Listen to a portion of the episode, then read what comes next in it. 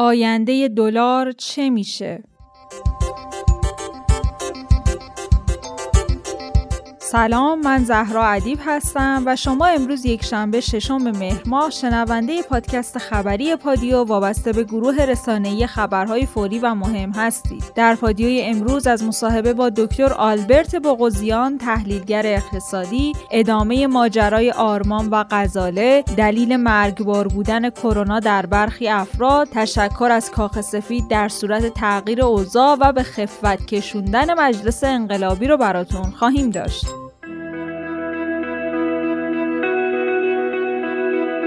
آقای رئیس جمهور اوضاع اگه تغییر کرد از کاخ سفید تشکر کنیم. روزنامه آفتاب یزد با این تیتر نوشته حسن روحانی دیروز گفت اینکه وضعیت اقتصادی و معیشت مردم گره خورده اینکه گرونی و دلار به سی تومن رسیده قیمت اقلام روز به روز تغییر می‌کنه مقصرش آمریکاست. اگه مردم لعن و نفرین دارن به آدرس واشنگتن دی سی کاخ سفید بفرستن. اینجا قرار نیست این موضوع رو مطرح کنیم که آیا دولت وظایفش رو انجام داده که وضعیت فعلی رو شاهد نباشیم؟ آیا پاستور تدبیر لازم رو داشته که حالا نفرین رو بفرستیم کاخ سفید؟ از پاسخ به این سوال ها میگذریم. فرض رو به این می‌گیریم که مقصر وضع امروز به طور تمام و کمال آمریکاست و باید نفرینا رو بفرستیم کاخ سفید. ولی در این صورت اگه در آینده بخونید بعد از انتخابات آمریکا این مشکلات حل شد یا کمتر شد آیا در این صورت هم مردم باید با بهبود شرایط تشکر و قدردانیشون رو بفرستن؟ واشنگتن دی سی کاخ سفید. با این حساب مردم چه ساده دل بودن که همین چند سال پیش وقتی اوضاع نسبت به دوره احمدی نژاد بهتر شده بود شعار می‌دادن روحانی متشکریم از قرار نرفتن احمدی نژاد و نه اومدن روحانی اهمیتی نداشته.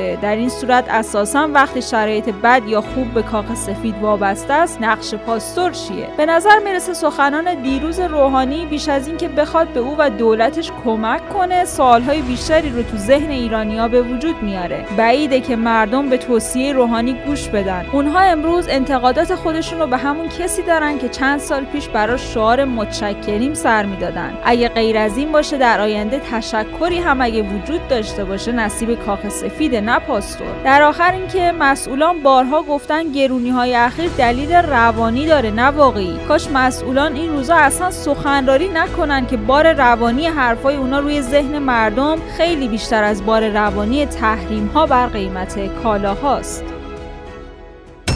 ماجرای دناپلاس برای به خفت کشوندن مجلس انقلابی بوده. مصطفی میرسلی عضو کمیسیون اصل 90 مجلس شورای اسلامی در واکنش به ماجرای خودروی دناپلاس تحویلی به نماینده های مجلس گفته این ماجرای انحرافی برای به خفت کشوندن مجلس بوده. نماینده ها نباید از امکانات دولتی برای سرکشی در حوزه انتخابیشون استفاده کنن چون این وابستگی که نوعی وامدار شدن قدرت نظارتیشون رو کم می‌کنه.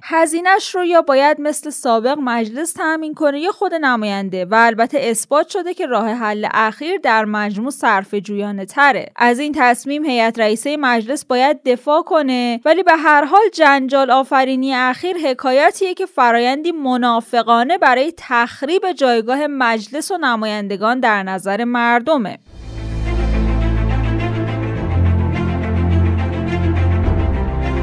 فقط یه قدم تا دلار سی هزار تومنی فاصله داریم. کاربری در توییتر نوشته قیمت بالای دلار به اندازه نوسانش وحشتناک نیست. الان بگن دلار پنجاه هزار تومن یه سال هم همین پنجاه هزار تومن تکلیف همه روشنه. برای نوسان زیاد قیمت دلار باعث میشه همه چیز متوقف بشه. نه کسی جنس میفروشه نه می‌خره. اصلا اقتصاد متوقف میشه. همه دنبال این نوسانگیری هستن. در مورد اوضاع وخیم قیمت دلار گفتگویی داشتیم با دکتر آلبرت بقوزیان تحلیلگر مسائل اقتصادی. آقای دکتر وضعیت دلار همینطور تصاعدی داره رشد می‌کنه. امکان اینکه روزی دلار به قیمت چهل هزار تومن یا حتی بالاتر برسه هم وجود داره؟ خلاصش بانک مرکزی. برنامه بانک مرکزی چیست؟ تمام این تغییرات رو بانک مرکزی هم شاهد هم بهترین مطلع هست. یعنی یه چیزی که بر اساس سیاست گذار مربوطش یعنی یه نهادی داره بانک مرکزی می‌تونه تصمیم گیری بشه من نمی‌تونم مثلا قضاوت کنم که یعنی خودم بقبولونم که بزرگتر از اون وجود دارد که می‌تونه نرخ رو از دست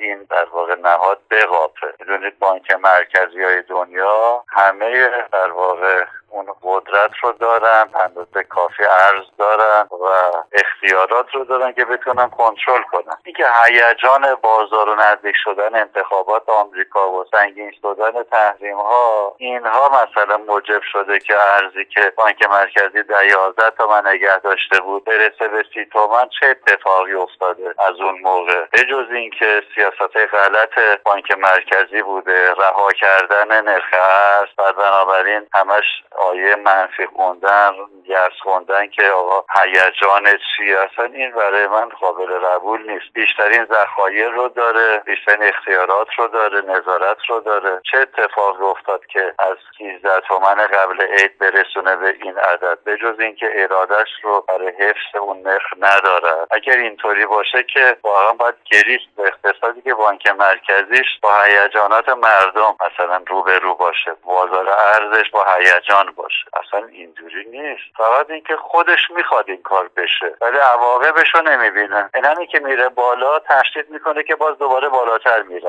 یعنی خودش ایجاد هیجان می‌کنه. ولی چای و چاره کار نیست. تا زمانی که خودش تصمیم نگیره که رو چه نرخی می‌خواد اقتصاد کشور رو مدیریت کنه این خواهد بود که هر روز تابلوی صرافیش رو تغییر بده. یه چیز دیگه ای بزنه اونجا. و این همین باعث تغییر میشه. و اگه بخوایم به صورت حالا بگیم تحلیل های ساده برخورد کنیم و همه حالا بگیم آمیانه بگیم آقا تقریبا هیجان بوده و مردم اومدن دارن تبدیل می‌کنه پس این ارز از کجا داره تامین میشه؟ اونایی که اینو تهیه می‌کنن. بانک مرکزی هم بی تقصیر نیست تو قضیه. هم افزایش و هم ایجاد جوی که افزایش بیشتری هم ما باید شاهد باشیم. پس شما بالاتر رفتن قیمت دلار رو تایید می‌کنید. ببین بانک مر... اینطوری که بانک مرکزی داره نظاره می‌کنه فقط به قول خودش. بله ما انتظار هر نرخی رو خواهیم داشت. عدد نمی‌تونه مثلا به موقع سی یه چیز غیر واقعی بود. الان چهل بگیم پنجاه بگیم این هر چه بالا بره جا داره. ولی هیچ صفر تومن نمیشه. بنابراین به سمت بالا هر عددی می‌تونه باشه. این که بگیم هفته بعد چی میشه خب این چیزی رو کمک ما میگیم که الان داره وخیم میشه و بانک مرکزی. برای چه روزی داره اون نقش مدیریتیش رو می‌خواد عملی کنه و وارد بشه؟ یا حداقل تصمیم بگیره به اینکه مانع که میگم خودش بیشترین مطلع اطلاع قضیه است که الان داره چه اتفاقی تو بازار میفته بی تقصیر نیست توی این قضیه. ما باید شاید افزایش باشیم و مطابق صحبت های شما بانک مرکزی به نوعی در رشد قیمت دلار مقصر آیا بانک مرکزی می‌تونه تمهیداتی داشته باشه که قیمت دلار کاهش پیدا کنه؟ اگه خودش داره نرخ بالا می‌بره خب می‌تونه فردا پایین بیاره. ببین بحث اینه که مقصر اونه. مقصر کسی دیگه ای نیست. بنابراین خودش می‌دونه که داره چیکار می‌کنه. آگاهانه هم داره این نرخ رو تغییر میده. می‌خواد صادر کننده ها ارز برگردونن. اگه برای ما مشکل اگه صادر کننده رو داریم؟ جورای دیگه میشه اینا رو تشویق کرد. ولی تبعاتش خوب نیست. یعنی بخواد برگردوندن چند میلیارد دلار بیایم اینجوری فدا کنیم اقتصاد رو بی اعتمادی به دولت و بانک مرکزی ایجاد کنیم نظر من این راه حلش نیست. که ما بخوایم نرخ رو با میل صادر کننده ها بالا ببریم. ممنونیم از آقای دکتر آلبرت بغوزیان تحلیلگر مسائل اقتصادی که وقتشون رو در اختیار ما گذاشتن. تمدید کنکور نظام قدیم قابل اجرا نیست. سخنگوی سازمان سنجش گفته برگزاری آزمون نظام قدیم قابلیت اجرا شدن توی کنکور 1400 رو نداره. جمعیت داوطلبای نظام قدیم انقدر قابل توجه نیست که قسمت اعظم کنکور رو تحت تاثیر خودش قرار بده. داوطلبای نظام قدیم اگه درخواست تمدید کنکور نظام قدیم برای سال 1400 رو دارن می‌تونن نامه و امضا جمع کنن و بفرستن سازمان سنجش آرمان یک بار دیگه به اتهام قتل غزاله به قصاص محکوم شد. ماجرای آرمان و غزاله رو در قسمت 95 پادیو که 11 دی ماه 98 منتشر شده براتون گفتیم. اواخر سال 98 در حالی که رأی دادگاه توی دیوان عالی کشور هم تایید شده بود تلاشای خانواده آرمان برای اثبات بیگناهی و نجات شروع شد. پسر جوان توی شرایطی قرار بود قصاص بشه که کشف نشدن جسد غزاله شبهه های زیادی رو مطرح کرده بود. حتی وکیل مدافع آرمان مدعی شده بود دفترچه بیمه غزاله بعد از مفقود شدنش تمدید شده یا اینکه اون بعد از ناپدید شدن در دانشگاه ثبت نام کرده. در این شرایط بود که دو نفر از قضات صادر کننده رأی قصاص توی نامه ای اعلام کردن که تو حکم قصاص تردید کردن و لازم پرونده یه بار دیگه بررسی بشه. این بار پرونده قتل غزاله به شعبه پنجم دادگاه کیفری یک استان تهران به ریاست قاضی بابایی فرستاده شد و آرمان 22 شهریور امسال یه بار دیگه محاکمه شد. تو این جلسه نماینده دادستان به شبهات پرونده اشاره کرد و گفت متهم به قتل اعتراف کرده و یکی از دوستانش هم گفته مرتکب قتل شده. اما کشف نشدن جسد باعث ایجاد شبهه است. نماینده دادستان گفت اعلام شده که قضات صادر کننده رأی رأیشون رو پس گرفتن ولی اینجوری نیست. چون وکیل سابق مقتول مدعی شده بود مدارک جدیدی در پرونده پیدا شده خواستار بررسی بیشتر پرونده شدن. درباره ماجرای دفترچه بیمه و دانشگاه مقتول هم این موضوع عنوان شده که این موارد به دقت بررسی شده و مشخص شده که غزاله زنده نیست. اولیای دم هم خواستار قصاص قاتل فرزندشونن و بعد هم نوبت به آرمان رسیده تا از خودش دفاع کنه. آرمان گفته من اتهام قتل عمد رو قبول ندارم. من و غزاله با هم مشکلی نداشتیم. آخرین باری که اومد خونمون بعد از خدافزی متوجه شدم توی راه پله افتاده. اونو آوردم داخل خونه. وضعیت خوبی نداشت و نفس نمی‌کشید. ترسیده بودم و نمی‌دونستم چیکار کنم. اون موقع سنم کم بود. حتی به فکرم نرسید که با اورژانس تماس بگیرم. به همین دلیل بدون اینکه متوجه کارام باشم گذاشتمش داخل کیسه و انداختمش تو سطل زباله. اون موقع فقط می‌خواستم اونو از خونمون دور کنم ولی بعد پشیمون شدم. در پایان این جلسه قضات دادگاه برای تصمیم گیری وارد شور شدن. آرمان و وکلاش امیدوار بودن با دفاعیاتش اون از قصاص نجات پیدا کنه اما روز گذشته هیئت قضایی سرانجام رأیش رو اعلام کرد. رأیی که مثل قضات شعبه چهارم بر مجرم بودن آرمان تاکید داشت. در رأی 11 صفحه‌ای قضات شعبه پنجم دادگاه کیفری یک استان تهران بار دیگه آرمان در قتل غزاله گناهکار شناخته شد و به قصاص محکوم شد. حالا در صورتی که رأی دادگاه در دیوان عالی کشور هم تایید بشه آرمان پای چوبه دار میره.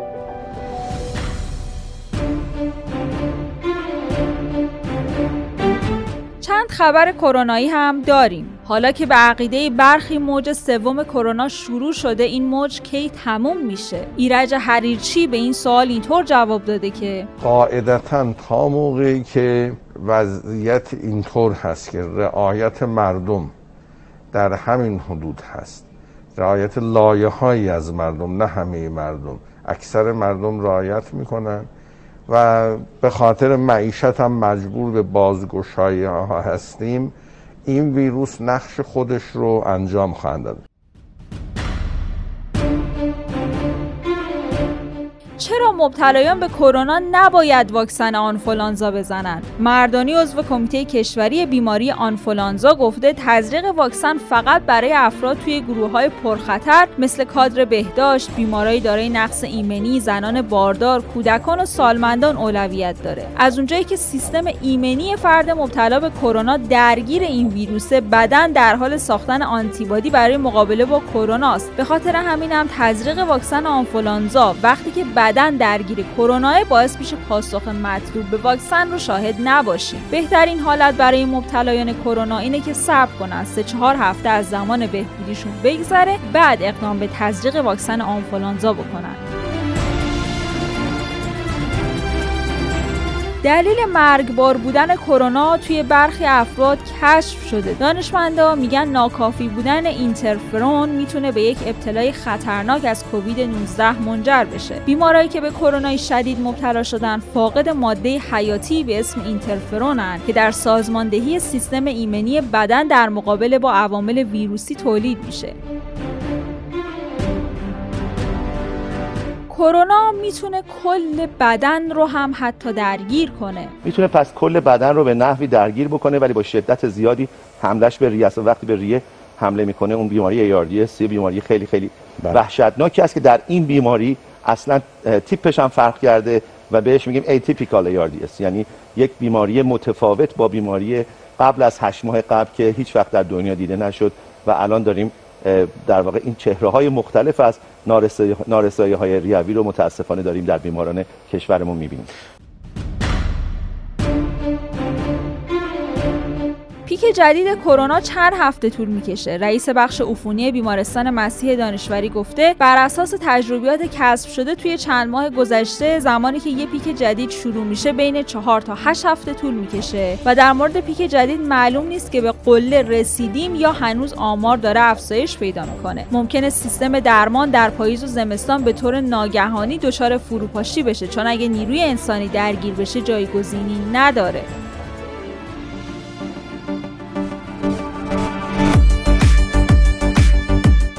چند طنز که کاربرا در شبکه های اجتماعی نوشتن براتون می‌خونیم. مهران نوشته آقایی که فیلم فرستادی شبکه من و تو میگی پسرم رفته 900 گرم شکر و 10 تا تخم مرغ گرفته شده 50 تومن. خواستم بگم اینا میشه 34 تومن. پسرت Winston Light می‌کشه.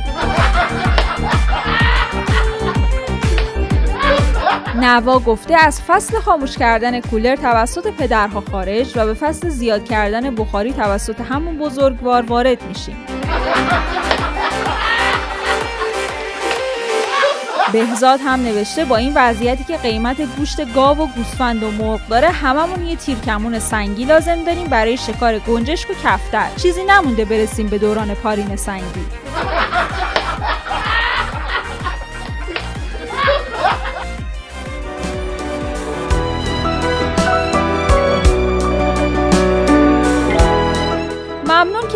هم همراهمون بودید پادیو رو با یک قطعه موسیقی به نام درد از ایهام به پایان میرسونیم. تا فردا عصر. خدا نگهدار. دلم می‌خواد یه چند